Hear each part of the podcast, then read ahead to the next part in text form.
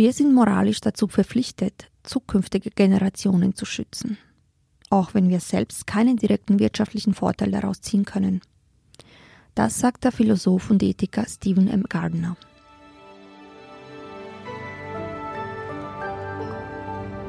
Sie hören Edition Zukunft, der Podcast über das Leben und die Welt von morgen.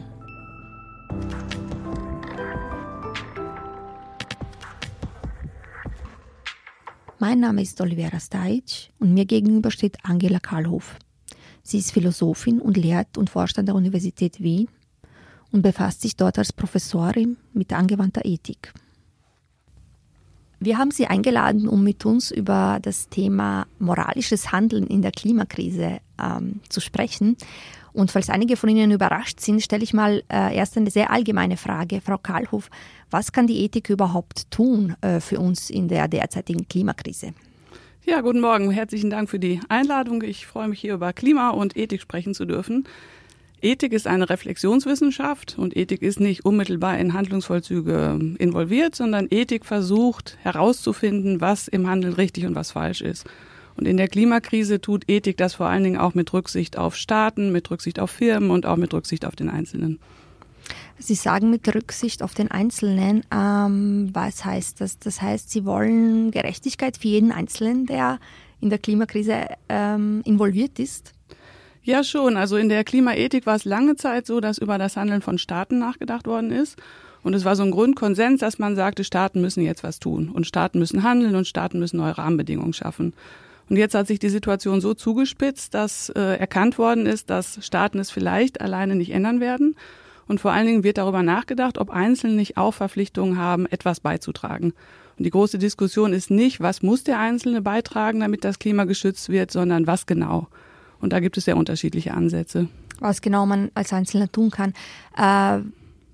Ich persönlich zum Beispiel stehe etwas kritisch diesen ganzen Appellen gegenüber, den Lifestyle zu ändern. Also ich nehme jetzt keinen Plastiksackerl mehr oder ich soll nicht mehr fliegen oder also diese ganze fast Kasteiung.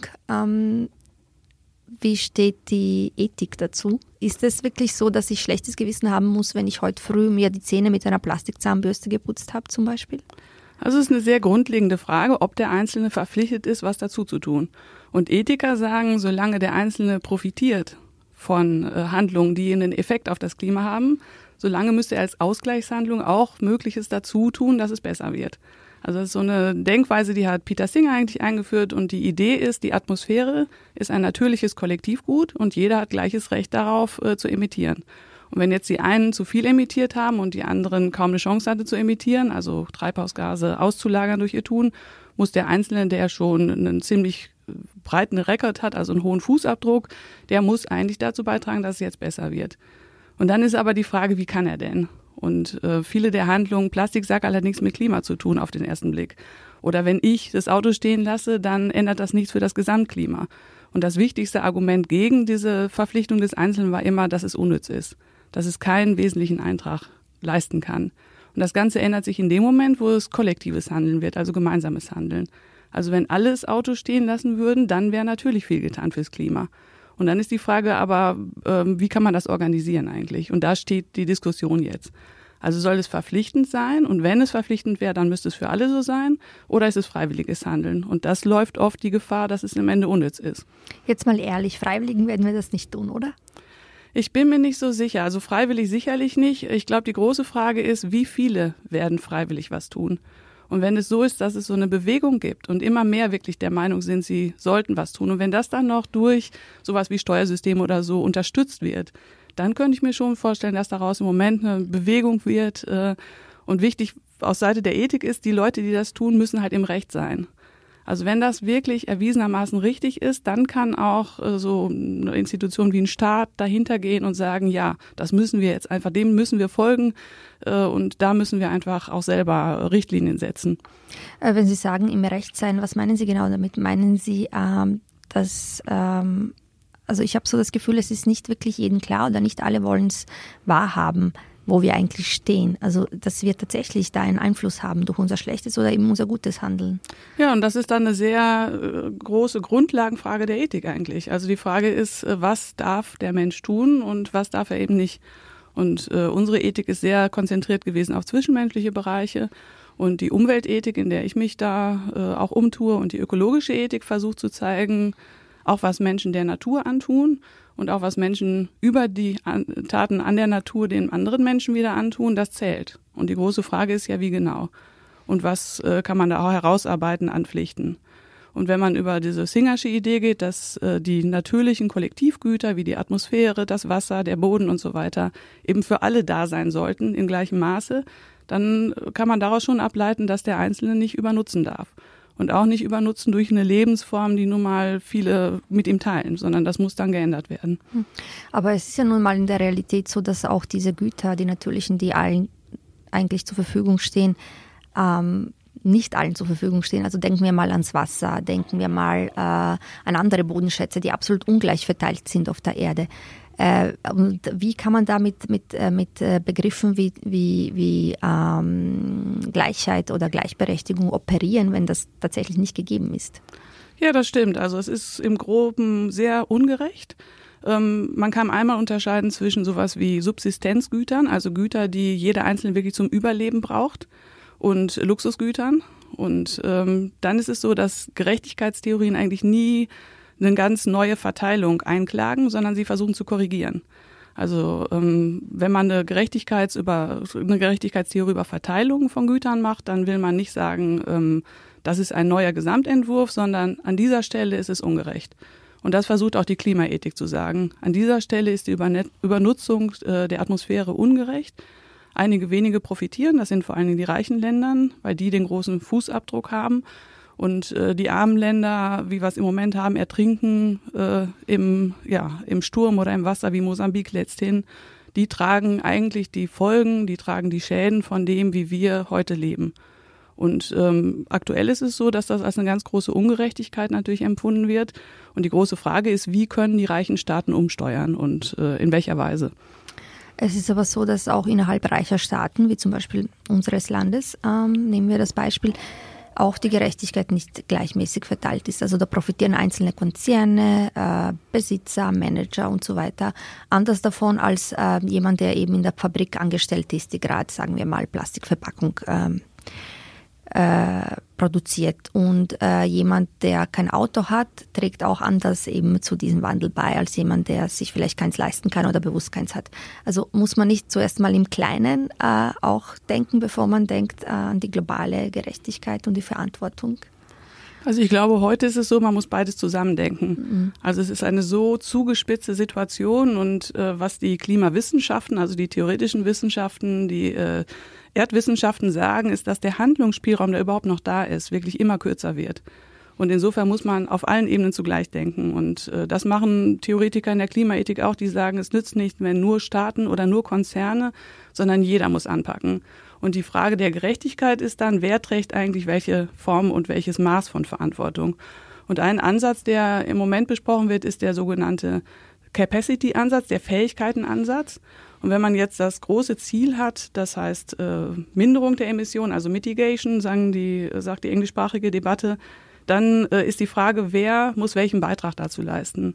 Und ein Ansatz ist nicht mehr der, dass man nach Schuld fragt, also wer hat den größten Fußabdruck und muss deshalb am meisten jetzt beitragen, sondern dass man sagt, wer es am besten kann, der sollte jetzt was tun. Und da ist nun mal im Moment die Industrie zum Beispiel am Start, die ganz schnell eigentlich umsteuern könnte, viel schneller vielleicht, als der Einzelne das kann. Oder da ist Ordnungspolitik am Start, die sagen, ja, wir müssen vielleicht eine harte Entscheidung treffen und bestimmte Formen des Lebensstils verbieten, wie im ganz Kleinen passiert ist mit den Plastikgeschichten auf Ebene der EU. Das könnten aber auch Staaten und zusammen würde das einen großen Effekt geben. Also umsteuern von dieser Schuldfrage hin zur Frage, wer könnte eigentlich jetzt in diesem kleinen Fenster, in diesem kleinen Zeitfenster einen ganz effektiven Wandel herbeiführen. Und als Individuum kann ich ja auf ganz vielen Ebenen auch was tun. Eben, wie Sie schon sagten, ich kann zum Beispiel die richtige politische Wahl treffen, damit dann diese Partei oder diese Art von Regierung für mich oder für unser globales Klima eine Gesetzesneuerung macht. Oder ich kann bestimmte Produkte kaufen oder nicht kaufen oder überhaupt auf Kaufen verzichten, auch eine Möglichkeit. Das heißt, so dieses ich kann individuell sowieso nichts tun, ist eigentlich so ziemlich der falscheste, oder falscheste ist kein deutscher Ausdruck, ist der falsche Ansatz. Ja, ich glaube, es hilft, wenn man weiß, dass man nicht der Einzige ist, der was tut. Also man muss nicht gleich irgendwie zu Fridays for Future gehen, die ja ein ganz eigenes Ziel haben, nämlich Stress zu machen und mit Rücksicht auf die Politik Veränderung wirklich einzuklagen, was ganz, ganz wichtig im Moment ist. Man muss das nicht, nicht jeder muss das, aber es gibt so viele Netzwerke und Möglichkeiten, sich mit anderen zusammenzutun und dann was zu versuchen. Und sei es auch, was weiß ich, in der Fortbewegungsart wirklich als eine Gemeinde zu fordern, dass es öffentlichen Nahverkehr gibt und so weiter. Oder wie Sie sagen, die richtige, was heißt richtige, also eine Partei zu wählen, die diese Anliegen mit unterstützt und so weiter. Genau, also die richtige im Sinne des Klimas. Es gibt natürlich keine richtige. In einer Demokratie treffen Sie die Entscheidung selbst. Also kurz zusammenfassend, jeder Einzelne, jedes Individuum kann auf verschiedenen Ebenen was tun und momentan, und das sagen Sie ganz klar, muss eigentlich schnell was getan werden auf ganz vielen Ebenen. Eingangs habe ich den Satz vorgelesen vom Philosophen und Ethiker Stephen Gardner, den hat er gesagt, glaube ich, vergangenen Oktober in Wien bei einer Konferenz. Und er sagt, wir sind moralisch dazu verpflichtet, zukünftige Generationen zu schützen, auch wenn wir momentan keinen direkten wirtschaftlichen Vorteil daraus ziehen können. Ich finde, in diesem Satz steckt ziemlich viel von der sehr komplexen Fragestellung, was wir jetzt tun müssen. Ich stelle es mir wahnsinnig schwierig vor, auch auf individueller, auch auf globaler Ebene Entscheidungen zu treffen, die so weit in der Zukunft liegen, wo wir quasi etwas tun müssen für Generationen, die in 100, 200 Jahren noch leben werden. Ist es eine der Schwierigkeiten, oder ist es eine der größten Schwierigkeiten eigentlich für uns momentan, dass das etwas ist, was kaum greifbar ist, weil es so weit in der Zukunft liegt? Ich glaube ja. Also ich glaube tatsächlich, dass insbesondere Kollektive, also Gemeinschaften, Staaten und so weiter, dann handeln, wenn sie unter Handlungsdruck geraten und nicht aufgrund von Utopien oder aufgrund von Vorstellungen guten Lebens. Also diese Konferenz, die Sie ansprechen, Greentopia, die haben wir gemacht, um mal rauszukristallisieren, was wirklich gute Zukunftsvisionen wären. Aber das sind Visionen und Politik handelt nicht nach Visionen und demokratische Zyklen sind sehr kurz, also sind immer 4 und 5 Jahre, die man hat und dann ist man gebunden ans Wählervotum. Und man kann eigentlich zwei Sachen dazu sagen. Das eine, wir reden eigentlich nicht mehr über die zukünftigen Generationen. Also als ich anfing mit diesen Klimadebattengeschichten vor 20 Jahren, da war es tatsächlich so, dass es immer um künftige Generationen ging. Und leider hat sich die Situation so zugespitzt, dass es aktuell so ist, dass der Schaden da ist. Und egal, wo man hinschaut, es ist nicht mehr so, dass es nur noch sogenannte arme Länder betrifft, sondern im letzten und vorletzten Jahr gab es eine riesige Dürrekatastrophe im Herzen von Europa. Aktuell gibt es in Australien die Brände. Also wir sprechen über künftige Generationen auch im Sinne von, die werden den größten Schaden haben, aber wir sprechen auch schon über uns. So, das ist eine Gegensteuerung, die man machen kann. Und da wäre Politik dann schon gefragt, weil Politik muss für die Bürgerinnen und Bürger und ihr Wohl sorgen und das heute. Und das andere, was man dazu sagen kann, ist, dass tatsächlich institutionell etwas fehlt. Und Steve Gardner und andere sagen, wir brauchen eigentlich eine zusätzliche Institution, die sich wirklich um Zukunftsfragen bemüht. Und das wäre ja auch aus Ihrer Sicht wahrscheinlich wichtig, da mal nachzufragen, wie ist die Verfasstheit von Demokratien? Brauchen wir nicht sowas wie Zukunftsräte, die abgekoppelt sind vom Tagesgeschehen und die diese übergreifenden Fragestellungen nicht nur für Klima, sondern in vielerlei Hinsicht wirklich dafür ein Instrumentarium haben, auch erstmal zu entwerfen, wo wollen wir hin. Also im Moment ist es so, dass es so ein Drama ist, weil es so schreckliche Szenarien sind. Und wenn man über Utopien nachdenkt, Menschen handeln nicht aufgrund von Angst nur oder Schrecken, sondern eigentlich brauchte man gute Zukunftsräte, die entwerfen, wo will diese Gemeinschaft, wo will Europa eigentlich hin. Sowas wie ein Weltrat. Ja, also der Steve Gardner hat selbst einen Vorschlag gemacht über eine Weltkonvention. Und er hat gesagt, da müsste man eigentlich wie ein Verfassungsorgan Zukunft entwerfen. Das Problem ist natürlich im Moment, dass viele auch mit Politik sehr frustriert sind. Und man gucken müsste, wer gehört da überhaupt hin. Aber sowas könnte man auch auf kleinerer Ebene machen. Also ein anderer Kollege, der ganz wichtig ist, Steve Caney in dieser Debatte, der hat das für Birmingham zum Beispiel gemacht. Der hat gesagt, die Stadt hat einen Zukunftsrat und in Zukunftsräten kann man unabhängig von einer Tagespolitik mal entwerfen. Was wäre eigentlich gut und was müssen wir auch tun angesichts der Klimaveränderung? Sowas wäre vielleicht wichtig.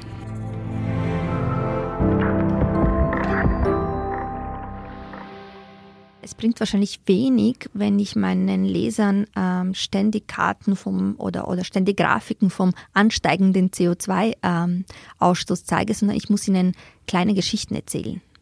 Ja, wahrscheinlich ist das so. Also Sie wissen das besser, als ich das überhaupt sagen kann, was der Journalismus da leisten kann. Ich glaube, man braucht beides. Also eine Information tatsächlich über den Stand der Dinge, vielleicht nicht in Tabellen, aber schon Fakten und Zahlen. Und auf der anderen Seite sicherlich auch eine Emotionalisierung. Und die große Diskussion ist, ob man eine positive Emotionalisierung braucht oder eine negative mit Katastrophenbildern. Und vielleicht braucht man beides. Panikmache, ist Panikmache gut? Ich glaube, Panikmache ist zu viel und ist falsch. Ich glaube, es geht um Identifikation mit der Klimakrise und dafür Bilder zu schaffen. Und im Moment hat man ja den Eindruck, dass der Koalabär in Australien den Eisbär auf seiner verlorenen Scholle zu ersetzen scheint.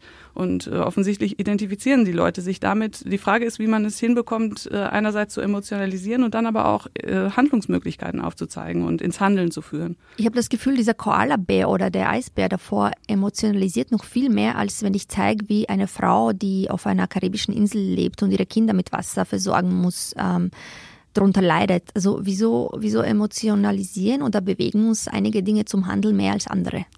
Also ich glaube, die Mensch-Tier-Beziehung ist ohnehin sehr eng und der Koalabär steht, glaube ich, für diese gesamte Katastrophe in Australien, die man überhaupt nicht fassen kann. Es ist ja so gruselig, diese Feuerwände zu sehen und auch zu sehen, was Menschen da alles verloren haben und auch wie viele Tiere verstorben sind. Und ich glaube, der bringt das so auf einen Punkt, was da passiert ist, so gefühlsmäßig. Mhm. So rational drüber nachgedacht, würde ich sagen, wir wissen doch seit Jahrhunderten, wo wir im Ökosystem stehen, wo die Tiere stehen und wir wissen, dass unser Handeln sich auch auf sie auswirkt. Wieso haben wir bis jetzt so wenig dafür getan, dass es ihnen auch gut geht? Ja, die Frage ist, wie Menschen überhaupt noch zur Natur in einer Beziehung oder in einem Verhältnis stehen. Und ich glaube, unsere Lebensform ist ja schon sehr abgekoppelt von der natürlichen Welt. Und wenn man auf die Ethik zurückkommt, so hat sich die Ethik vor allen Dingen mit Handeln zwischen Menschen befasst. Und die Naturethik ist im Moment sehr beforscht und wächst, aber es ist sehr schwer, in einer auf den Menschen fokussierten Ethik zu erklären, warum man auch mit der Natur einzelne Dinge nicht tun kann. Und dann ist die Frage, wie die Natur in Erscheinung tritt. Und wenn man sich Australien anschaut, es ist ja immer auch Kultur und Natur in einem. Also es sind Wälder und Häuser, die zerstört werden. Worauf ich noch auf jeden Fall in diesem Podcast zu sprechen kommen muss, ist die Frage der Demokratie oder eben wie unsere Gesellschaft organisiert ist. Vorhin haben wir darüber gesprochen, eben, dass Entscheidungen auf politischer Ebene getroffen werden müssen, auch nicht nur individuell. Glauben Sie, dass Demokratie die geeignetste oder eine gute politische Form ist, um eben die Klimakrise zu lösen eigentlich? Ja, Demokratie ist sehr langsam. Also die Mühlen mahlen langsam und man sieht, dass es schwierig ist, alle auf einen Nenner zu bringen. Also ich glaube, es ist wichtig, die Entscheidungen wirklich vom Volk, wie man sagt, getragen zu haben und das ist nachhaltig und wenn dann wirklich alle davon überzeugt sind oder die meisten und die Politik darauf antwortet, dann ist das wegweisend. Doch, also Demokratie ist wichtig in dem Kontext. Demokratie und dann kommt natürlich noch die Marktwirtschaft, die bei uns eigentlich nicht in Frage gestellt wird. Und da gibt es jemanden, den ich sehr schätze und Sie vermutlich auch, den Hans-Joachim Schellnhuber. Der war so der Vorreiter dieser ganzen Klimadebatte und hat sich sehr mit Fakten beschäftigt und sehr dafür plädiert, dass wir endlich was tun. Und er sagt, niemand will das aussprechen, dass wir eigentlich diesen ganzen Konsumismus, die Verschwendung, dieses ewige Wachstum, das wir ihm einfordern, dass wir das endlich in Frage stellen müssen. Und er sagt, das ist so ähnlich wie der Satz, der Kaiser ist nackt. Also man traut sich nicht, diesen auszusprechen, weil dann müssten wir eigentlich sehr, sehr viel in Frage stellen. Was sagen Sie dazu? Ja, ich glaube, Schellnhuber hat recht und er ist natürlich eine große Figur und mit Schellnhuber verbinden sich so einige Sätze, die man nie wieder vergisst und ich würde gern zwei dazu stellen, statt denen weiter zu diskutieren. Ich habe Schellnhuber auf verschiedenen Veranstaltungen gesehen und wenn er reinkommt in den Saal, dann sagt er eigentlich immer oder manchmal einen Satz, er sagt, dies ist die Titanic. Und das ist sehr beeindruckend und dann lacht man fast drüber und dann führt er das aus und sagt, ja, wir alle tanzen noch auf dem Deck, aber im Prinzip sinkt unser Schiff. Und Schellnhuber ist Erdsystemforscher und der weiß, dass es sehr dramatisch ist und die Erdsysteme angefressen sind durch den Klimawandel und durch anderes und es keinen Grund zu Optimismus und Hoffnung gibt. Derselbe Schellnhuber sagt aber, Menschen haben eine Eigenschaft, sie wollen Teil eines positiven Narrativs sein. Und kein Mensch möchte am Ende seines Lebens sagen, ich war nicht nur auf der Titanic, sondern ich habe sie mit zum Sinken gebracht. Man möchte am Ende seines Lebens sagen, ja, und trotz allem war ich Teil dieser Gruppe von Menschen, die etwas Gutes zustande bekommen haben und die sich gegen den Klimawandel gestemmt haben und darin auch etwas ausgerichtet haben. Und ich glaube, darin hat Schellnhuber auch recht. dann hoffen wir doch wohl, dass Schellnhuber recht behält und alles so schön positiv sich für uns entwickelt. Aber das ist mir jetzt ein fast zu positiver Abschluss unseres Podcasts und deswegen möchte ich Ihnen noch eine letzte Frage stellen. Und zwar, Sie persönlich befassen sich eben sehr lange mit diesem Thema auf der ethisch-philosophischen Ebene. Sind Sie optimistisch, dass die Menschheit den Wandel des Klimas aufhält oder ihr Handeln einfach ändert? Also ich glaube, die Menschheit hat schon manch eine Krise in den Griff bekommen, wo man nicht wusste, wie genau kann es passieren. Und im Moment wächst der Druck sehr. Wenn ich mit den Erdsystemforschern spreche, ist das Bild sehr, sehr, sehr dramatisch und die Handlungsräume werden enger. Ja, als Ethikerin bin ich Berufsoptimistin und das möchte ich auch bleiben. Und ja, möglicherweise wird ein entscheidender Ruck in den nächsten Jahren passieren. Damit ein herzliches Dankeschön auch an alle unsere Hörer und Hörerinnen. Die nächste Folge von Edition Zukunft erscheint in 2 Wochen.